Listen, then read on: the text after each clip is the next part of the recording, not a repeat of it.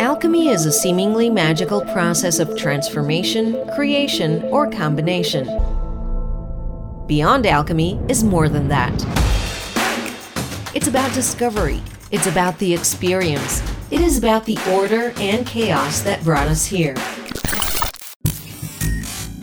Beyond Alchemy is Making Sense's podcast, in which greater speakers tell extraordinary stories of the technology world. This podcast goes from the conception of the idea to the exit. In each stage of this journey, we have the right person to answer the questions you may be asking yourself. There is no software without experience, and we build software people love with unique stories behind.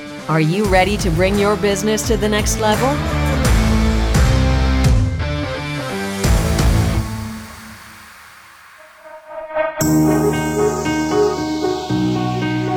Hello, everyone, and welcome to another episode of Beyond Alchemy. Today, we're getting to the end line of this journey. We're going to be talking about the M&A process. In order to do that, we have as a guest Lindsey Wendler. She is a managing director at Dresner Partners Investment Banking. She leads sales side transactions for companies in a wide range of sectors, but focus on businesses in the outsourced human capital management space, such as staffing, payroll services, and software companies. In addition to consumer product companies, Lindsey is president of the DFW chapter of the Alliance of M&A Advisors, member of the National Board of the Alliance of M&A Advisors, and is on the board of the DFW chapter of the Association of Corporate Growth, most commonly known as ACG. Lindsey was recently named one of the top 25 women in M&A by Opus Connect.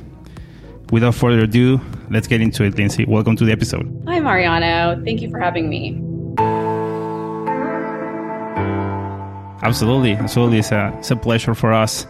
So, for the audience, uh, Lindsey and I, uh, we got to know each other by one of our fellows at ACG here in the DFW area. We got connected, and, and yeah, I'm, I'm, I'm very excited, very excited about this episode. Before we get started, Lindsey, top 25 woman in M&A by Opus Connect. That that sounds amazing. Congrats on that. Can you can you tell us a little bit more about that and you know who you are and what you do? Absolutely. I mean, first of all, there's not a lot of us, um, but uh, no, it is an honor to to have been named one of the top 25.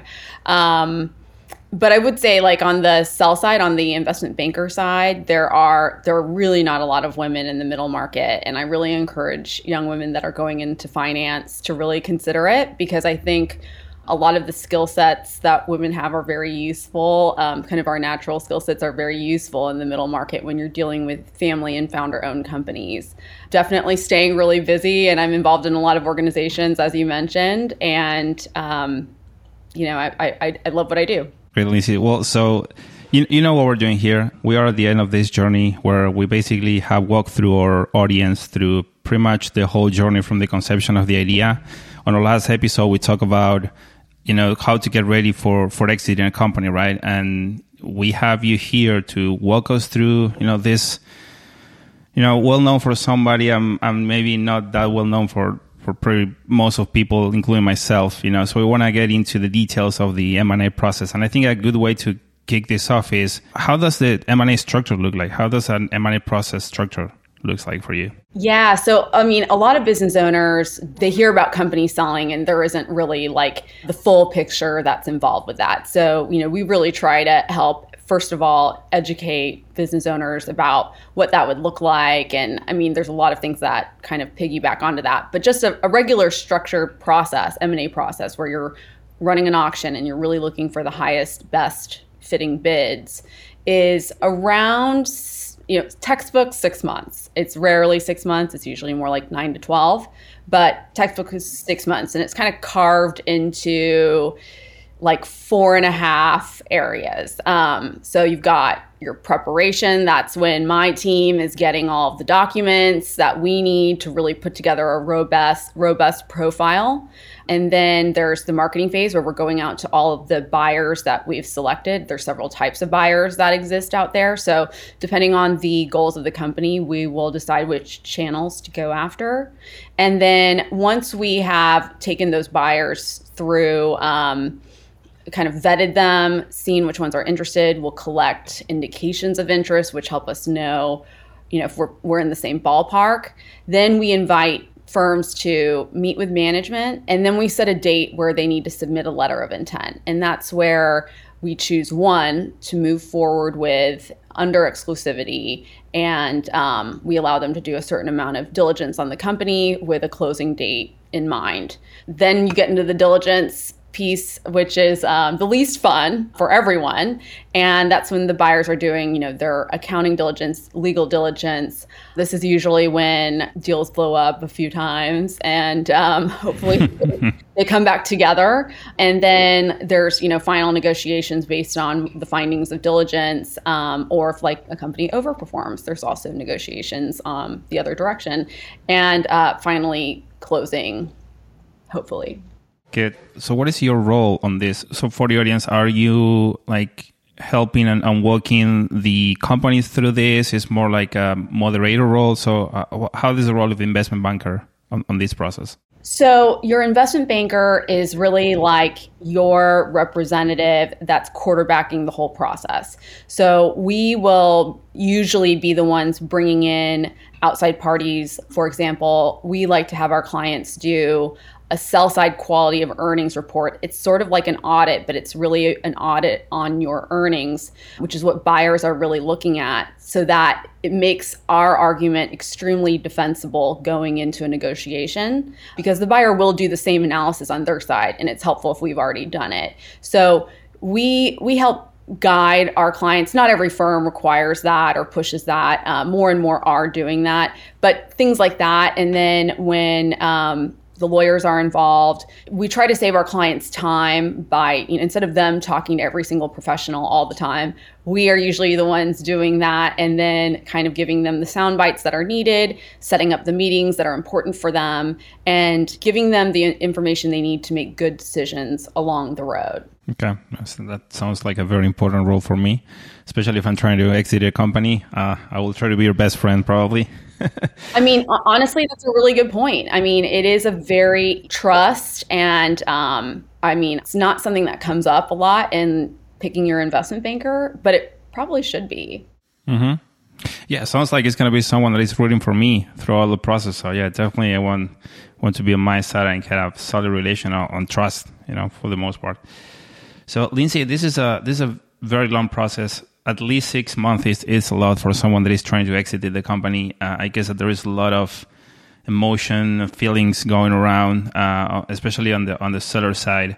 But let's start from your perspective. Right, you, you've been there, done that for a long time. So from your perspective, what is that thing that nobody tells you about the M&A process? I mean, I think you kind of nailed it. It's um, people don't tell you how emotional, how stressful the process is on sellers. It's one thing if it's a management team that's doing the process on behalf of a corporation, it's another very different thing if it is a family or founders that are going through the process. Um, for the first time it's you know your your business a privately owned business is typically ties up most of your net worth for these types of owners and you know could anyone blame them for for feeling emotional as other people are valuing it other people are telling them you know how it's how it's going to work? You know it can be very very good for them um, if they have the right guidance and they choose the right buyers moving forward depending on what their goals are. You know a lot of our com- a lot of middle market companies will sell to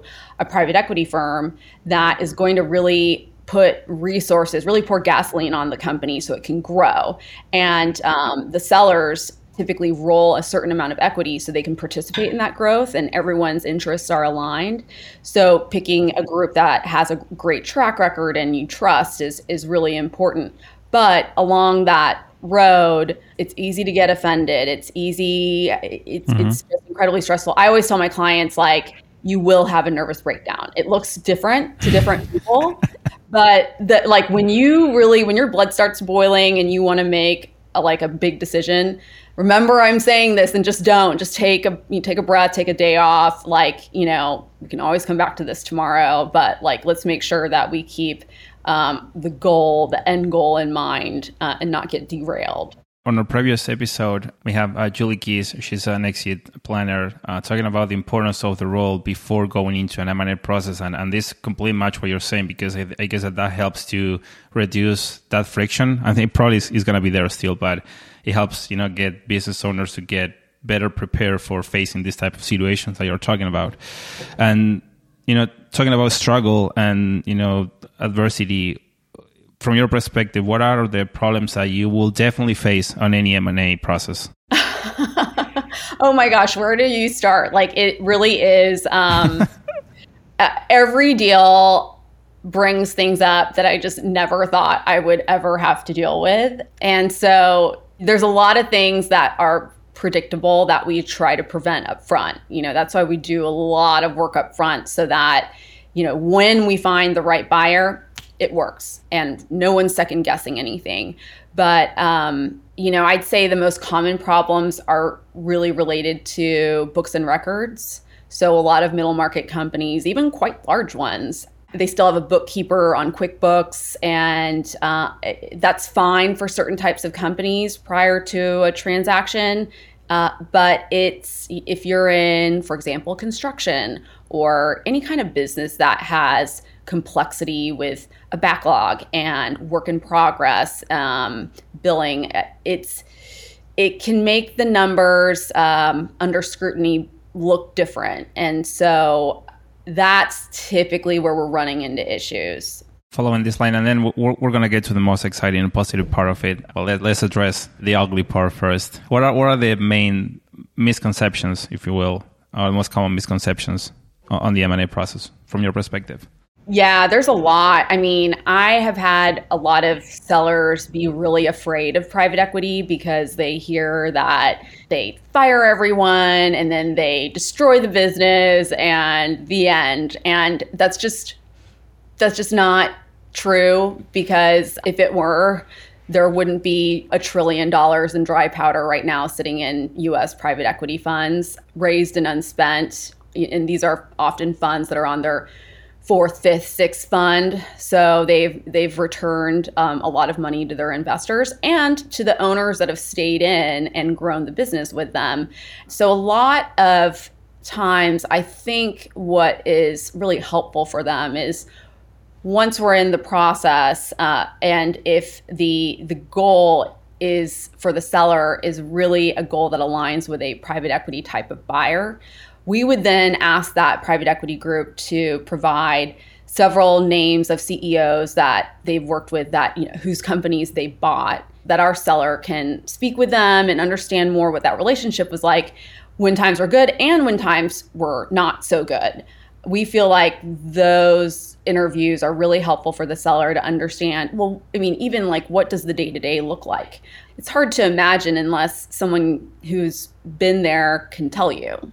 So yeah, Lindsey, know, I, I think that, that that makes sense. And, and also from our experience, I guess that keeping the know-how of the business, which is, you know, people that comes with the company, right? Someone told, told me one time that you're not acquiring a business, you're, you're acquiring people, right? And, you know, it's, it's, it's very important to keep that knowledge and, you know, people that been running the business for the last 10, 15, 20 years, that that's our experience too for with, you know, or work with private equities that they always try to keep that knowledge in house as much as possible and leverage that knowledge as much as they can because that's going to be helping them to reduce risk and improve you know whatever business to get to the next exit and you know multiple increment the multipliers moving forward. So don't be scared is, is pretty much the message right? No i mean you shouldn't be afraid. Exit channels are a whole different discussion but if a seller's goals are really most aligned with a private equity type of buyer it's really about the chemistry because private equity is not in the business of losing money. You want to be aligned. Um, you both you all have skin in the game, and then you want to choose. Assuming you have the choice and you're going to stay in this business as a seller, you want to choose a group that you trust, that you like. You know, you want to have dinner with occasionally, and um, and then going back to you know uh, being able to get references of other founders that they've worked with um, and understanding what that relationship was like over those years, I think that that is a better way for sellers to look at it and, and really get the most value out of their transaction. All right. I have two more questions for you on this on this portion of the podcast. Uh, so the first one, it's going to be what makes a business valuable? Well, what makes a business more valuable than others? And and then the, the last one to close this this section will be what's the mindset that you will encourage uh, business owners to have getting into this this process?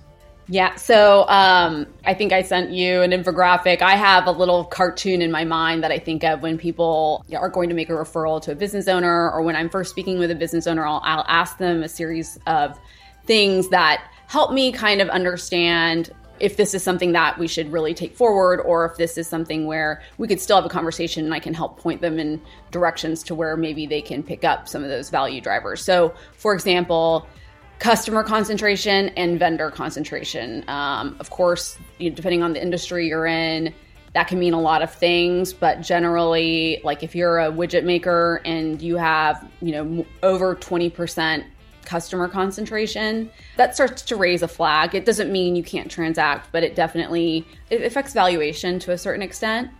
You also want to show steady year on year growth. If you've been growing and then there's been a plateau or, you know, a decline and then a plateau, that's really hard to sell. Just period. It's hard to sell that. It can be sold, but if you're looking for a premium valuation, that's unless there's another circumstance or some other detail that's part of the transaction. That's just hard to do. You want to have a strong management team. And kind of on that same note, if you are a, a family founder owned business, you want to have the business not completely dependent on you. So basically, if you get $40 million and right off into the sunset and you're supposed to be helping the buyer, you know, you still have 20% of the shares of the new company, the buyer wants to know that the business can operate without you or that the management team that's staying really wants to stay. And they often incentivize them to stay, but they've got to have the capability to do it. And that's where that, that succession planning is really important. A business that's looking to transact, it's, it's helpful if they've had um, a conversation about that or if they've gotten guidance on that. You also, today, this is kind of hard to predict because technology is moving so fast, but you, businesses that are more resistant to technology changes are, that is a really important aspect of a business. Like, for example, if you were a business that was um, converting VHS videos to, um, to CDs. I saw this a few years ago. That ship has kind of sailed. I, you know, I guess you can put them online, but you, you just want to. Um, I mean, and, and, as a business owner, I think you want to be aware of those technological shifts so you're not getting left behind. Also, regulatory issues uh, in in some industries just inherently have those. Like anything that's in healthcare that has reimbursement has reimbursement risk changes. Uh, changes changes to the reimbursement that are seen as risk by, by buyers. And there's plenty of other sectors that do have some regulatory issues. So a, a business that has a history of managing those well will fare well in a transaction. And then you've got my favorite word, EBITDA. So um, earnings before interest, tax, depreciation, and amortization. That is the metric that all buyers want to know and love. And um, it's interesting with privately owned businesses, there's different thresholds of EBITDA size that open up the buyer universe. So 2 million EBITDA, that opens a certain universe of buyers. Once you get to five, that opens a much larger set of buyers. Once you get to 10, that, you know, you really have a large part of middle market private equity that will look at that deal, assuming, you know, it's in the right mm-hmm. industries that they like, et cetera. But, um, and then from there, those private equity firms, um, assuming you sell to them, they're really looking to take that 10 million EBITDA company, or, you know, maybe slightly less than that, and grow it to 30, 40, 50 million of EBITDA. And the margin on that is also important. You know, over 10% EBITDA margins companies have a much wider buyer universe than say a single a single digit EBITDA margin. You know, it's important whatever business you're in if you can know the kind of industry norm and see where you fall on that. I think if as long as you're in the kind of the the middle, that's good. If you can be at the top of the range, even better. And then the last few things I'll mention are recurring revenue. Buyers want to know that the revenue is still coming in. You're not having to fight for every dollar. Identifiable growth opportunities. They want to know you haven't saturated the entire market. And then back to the having good good books and records. Most privately owned companies, even large ones, are not audited that's where that quality of earnings report comes in really handy. But if you are able to do audited financials, I mean, if you're planning on selling in three three years, do it now. Like spend the money and do it; it'll pay off. And now the last thing I'll say is ESG. So low the lower middle market it's not really a huge issue, but it is something that comes up in every transaction. Um, when I talk to my friends in private equity, they say they talk about it in every single investment committee meeting. And it's definitely important when they exit the companies that they invest in. There's now diligence um, coming in on ES, ESG issues within businesses. But that's kind of the full picture of what I think about and look at when I'm meeting with a company for the first time. Good. Well, that's a lot. That's a lot that in, goes into what makes a business valuable. So, um, in case some someone in the audience have any question, we're gonna we're gonna post your contact information, uh, and if you have you know any business that you're trying to exit, maybe uh, you know Lindsey can help you get there. And I'd be happy. yeah, for sure we'll uh, drop your contact information. And I know that there is a lot to cover on, on this short period of time, but I, I think you did a great job, Lindsey. So thank you for doing that. And and let, us let's let's do this like a rapid fire in terms of the mindset. Like couple couple qual- qualities that you think that right mindset should have for the mindset. Yes. Yeah, I think um, being certain about your goals at the beginning of a transaction, writing them down. And when you are feeling emotional or when you're feeling triggered by some conversation with a buyer, to go back to that goal and make sure that you are not getting sidetracked. Good. That's the number one thing I think. Um, I also think stamina, like, it is not an easy process. And, like, as we discussed earlier, it's not short either. It's long, it's tedious. It's we're going to ask you for things that you've never thought to have to show anyone. There's a lot of things that are like, you know, people don't love showing their financials to people. They don't love answering questions about maybe difficult personnel or you know there's just there's just things that are and, and this is like a an open everything open transparent dig into your life and, uh, your business, which is you know often very tied to um, to the identity of the of the seller, and rightly so. So I think the stamina to get through it, and I think the understanding. I, I, I don't hear people talk about that enough. And I think, you know, you hear these statistics about how many deals actually close, and it's hard to know what's really real because, for example, my firm won't really take on a deal unless there's a really high level of certainty we can get it done. And I mean, it has to go through a lot of people at my firm to be able to get signed up. But, you know, I, I think it's really important to educate sellers about what it might take to get it done. Like not not just like the time and the energy but you know the effect that has on you, your family. Um, you just need to be ready. Okay, ready and patience. That that's good. Good to know. Great insight. We're gonna before we get into the second portion of the episode, we're gonna hear a quick public service announcement, and then we'll be right back. Making Sense bridges the gap between impossible and possible with great code and design. In Making Sense, we build software people love.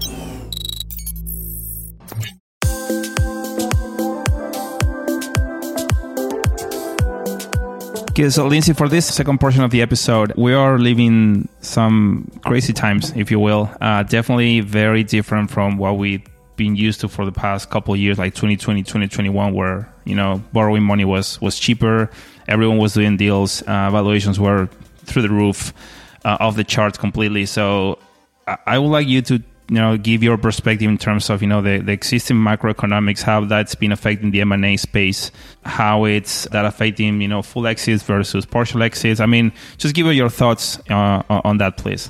Yeah um, it's interesting times right? Like um, i have heard across the board and i just came back from probably the largest m&a conference that takes place during the year. It was in las vegas. It's the acg DealMax conference.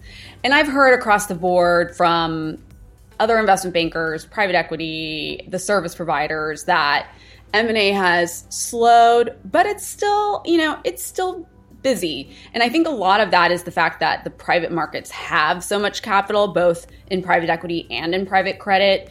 So, um, you know, I think the raise in interest rates, the rise in interest rates has had obviously a very big impact on on everything. But in deals, you know, that affects the IRRs for funds, depending, you know, and for that matter, their valuations.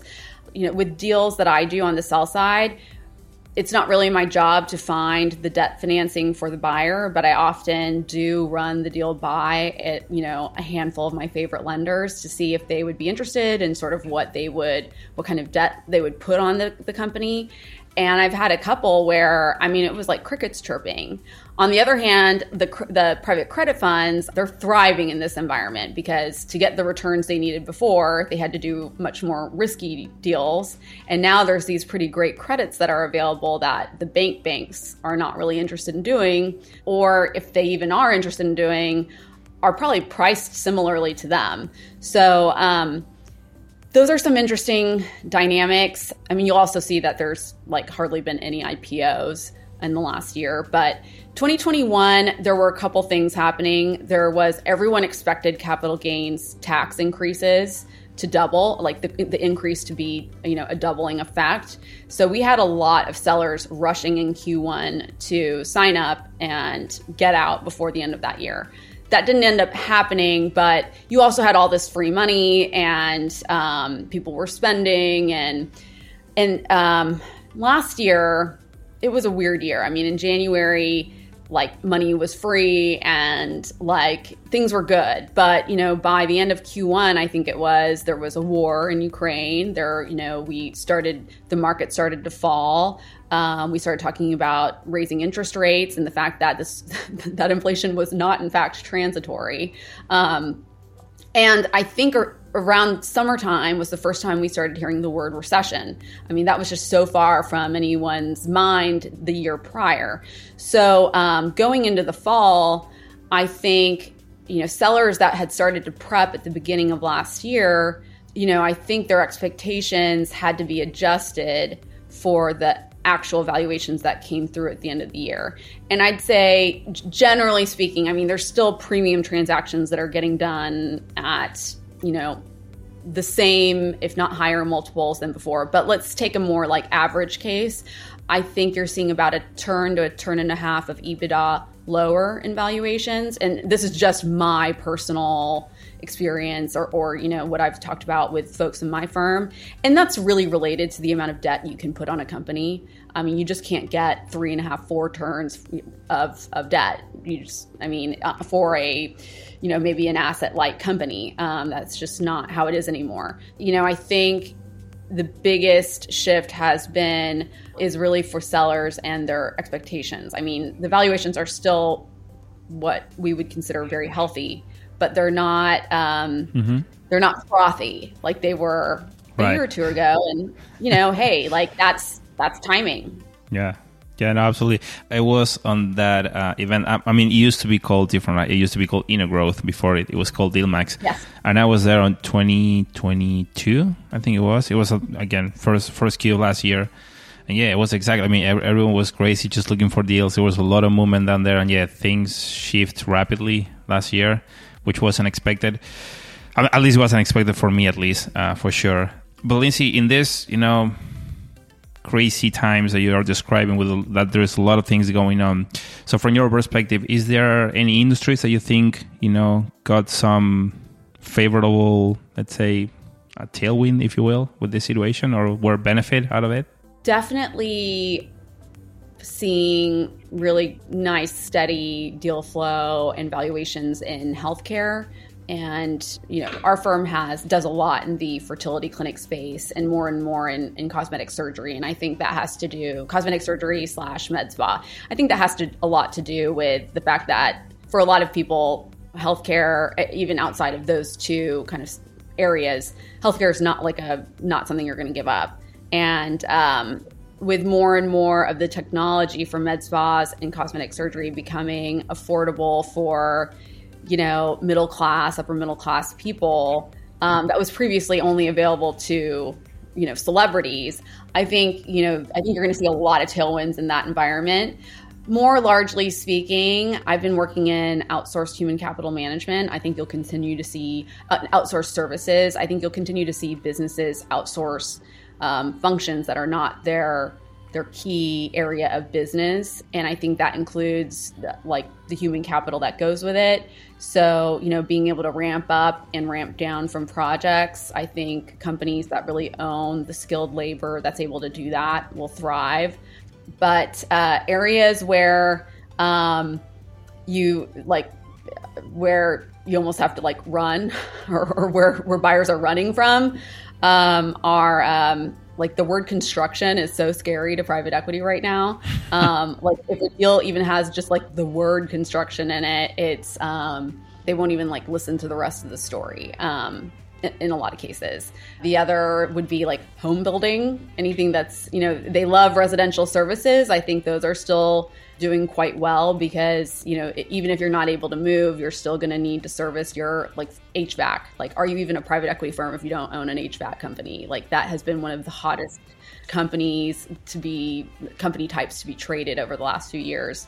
Um, and that's kind of moved into roofing. I have seen a lot of roofing transactions. And uh, i think firms see those those kinds of companies as just being essential, whether there's new homes being built or not. But um, but if you're more on the home building side, that's a little that's a little rough right now. It doesn't mean it's impossible, but if you are a premium company that's growing, and I've seen this with my clients who are, you know, there's no need for them to sell at a discount. We our advice has been if you don't need to sell, just just wait, you know, because mm-hmm. the only thing that we know for certain is that things are going to change. Yeah. Hopefully soon. Sooner rather than later, please. I mean, I would hope so. Yeah. All right, Lizzie. So getting getting into the last portion of the of the episode, uh, let's talk a little bit about the future of M and A. And you know, there is a lot going on, and there is this thing that it's been there for a while, but I think recently it's been you know widely spread and very popular, which is you know AI, ChatGPT. Everyone is talking about that. Which AI is, is way broader than that. But you know now let's say that that portion of the AI war has been uh, is, become accessible to pretty much everyone. So, what's your take in terms of you know how new technologies, AI or, or whatever technology you can think of, it's going to impact the M and A world and how transactions are done right now? So, AI. I mean, I have loved some of the tools that have become available, like ChatGPT, which can really help with um, putting together CIMs and you know more quickly putting together copy that you can then edit and customize more for what you're trying to do. Also, like I love the Canva editor that can kind of put together a template presentation for you. So I think there's a lot of ways that I'm speaking more from like a middle market perspective, so that mm-hmm. middle market bankers can leverage this technology to um, increase productivity.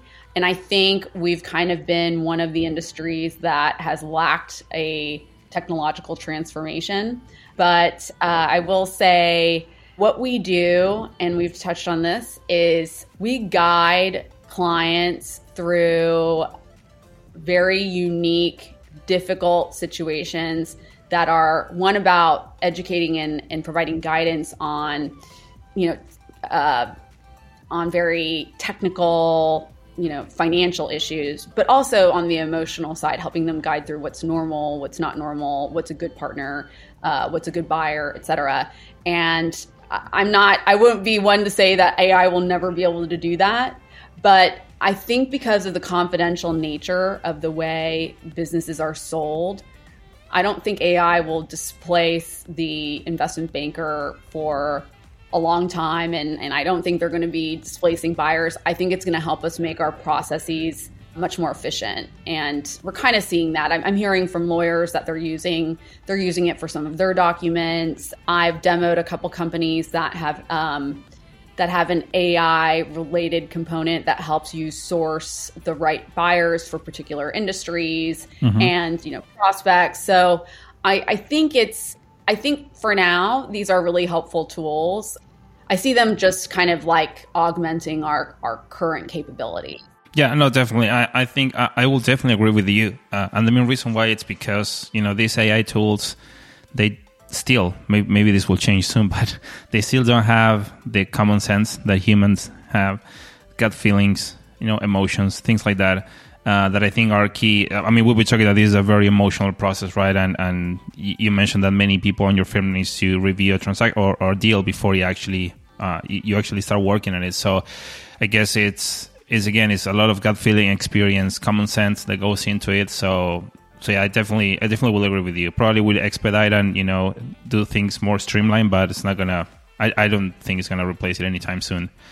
So, any any closing thoughts for this episode, Lindsey?